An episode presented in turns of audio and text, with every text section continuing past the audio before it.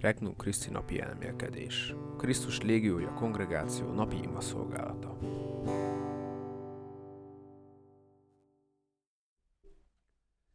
Gyógyító hit 2023. július 10. Évközi 14. hét hétfő. Máté evangéliumából 9. fejezet. Míg ezt magyarázta nekik, íme egy előjáró lépett hozzá. Leborult előtte, s kérte. Az imént halt meg a lányom, de gyere, tedd rá kezedet, és életre kell.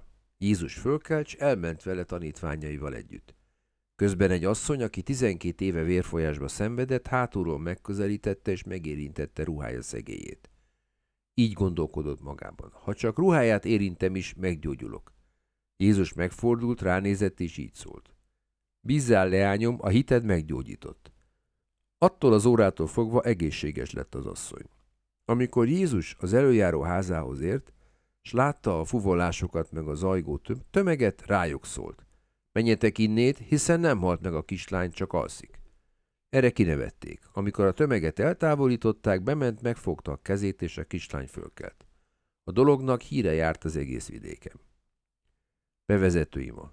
Jézus, add, hogy most csak erre az elmélkedésre összpontosítsak. Segíts, hogy csak rád figyeljek. Te vagy megváltóm és megmentőm. Hiszem, hogy te is figyelsz rám. Bizalommal jövök hozzád, és azoknak ajánlom fel ezt az imádságot, akik félnek hozzád közeledni. Kérés. Adj erősebb hitet, Uram, hogy erőd meggyógyítson engem és szeretteimet. Elmélkedés. 1. A mi lépésünkre várva. Láthatjuk, hogy az előjáró hite cselekedésre készteti Jézust. Ez figyelemre méltó. Isten fia egy teremtmény rendelkezésére áll annak hite miatt. Oly gyakran várjuk azt, hogy Isten a problémáinkat a saját erőfeszítésünk nélkül oldja meg. Isten jobban ismeri a gondjainkat, mint mi magunk. Olykor mégsem cselekszik addig, amíg nem látja bennünk a hit cselekedetét. Az előjáróban ezt a hitet látta. Rendkívüli volt, hogy ekkora tömeg előtt Jézushoz menjen, és egy csodát kérjen tőle. Bennem is van ekkora bizalom, amikor Jézushoz imádkozom? Elég erős a hitem, hogy valami rendkívüli dologra kérjem? Kettő. Megérintő pillanat. A vérfolyásos asszony szintén nagyon hit Jézusban. Ő nem szavakban fejezte ki, hanem tettben, és megérintette Jézus ruháját. Ez a hit segít a szavakat a tettekkel összekapcsolni. Egy kérés néha nem elég. Cselekednünk kell, megmozdulni, lemondani a kényelemről ahhoz, hogy közel kerüljünk Jézushoz. Az imádság jó, de a cselekedettekkel együtt adjuk a legjobb táptalajt Isten kegyelmének munkájához. Hogyan tehetem teljesi az ima életemet? Tudok-e például a plébánosnak valami szervező munkával segíteni? 3. Vége a szomorúságnak. Jézus idejében nem volt ritka, hogy hivatalos gyászolók sirassanak egy halottat. Jézus azon mondata, hogy a lány csak alszik, nevetségesé tette. Jobb esetben csak kétkedést ébresztett. Rosszabb esetben elvette volna az üzletet a hivatásos siratóktól.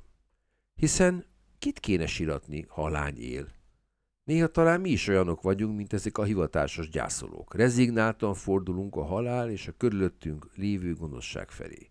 Széttárt kezekkel azt mondjuk, hogy már sose lesz jobb. Esetleg még az is megkísért, hogy megfeledkezzünk Urunk megerősítő jelenlétéről. Azt gondolhatjuk, micsoda, hogy én szent legyek? Vagy belőlem legyen pap, aki vagy megszentelt életű? Vagy tényleg azt akarod, hogy egy újabb gyerekről gondoskodjunk? De Krisztus szerencsére tántoríthatatlan. Eljön, hogy életet adjon nekünk, hogy kisegítsen a bűnből, hogy nagy lelkűbbé tegyen bennünket. Más szóval eljön, hogy szenté váljunk. Én ellenállok a hívásnak, vagy követem azt? Beszélgetés Krisztussal. Az előjáró és a beteg asszony csodálatos hitet mutatnak nekünk. Én is ilyen hittel akarok élni, uram. Néha annyira lebénítanak a problémáim, hogy nehezemre esik közeledni hozzád. Erősíts hitemet és reményemet. Segíts azzal a biztos tudattal élnem, hogy te vagy a föld ura. Elhatározás. Egy adott szándékért hozok egy áldozatot, vagy meglátogatom az oltári szentséget. További tartalmakért még ma látogass el a regnumchristi.hu weboldalra.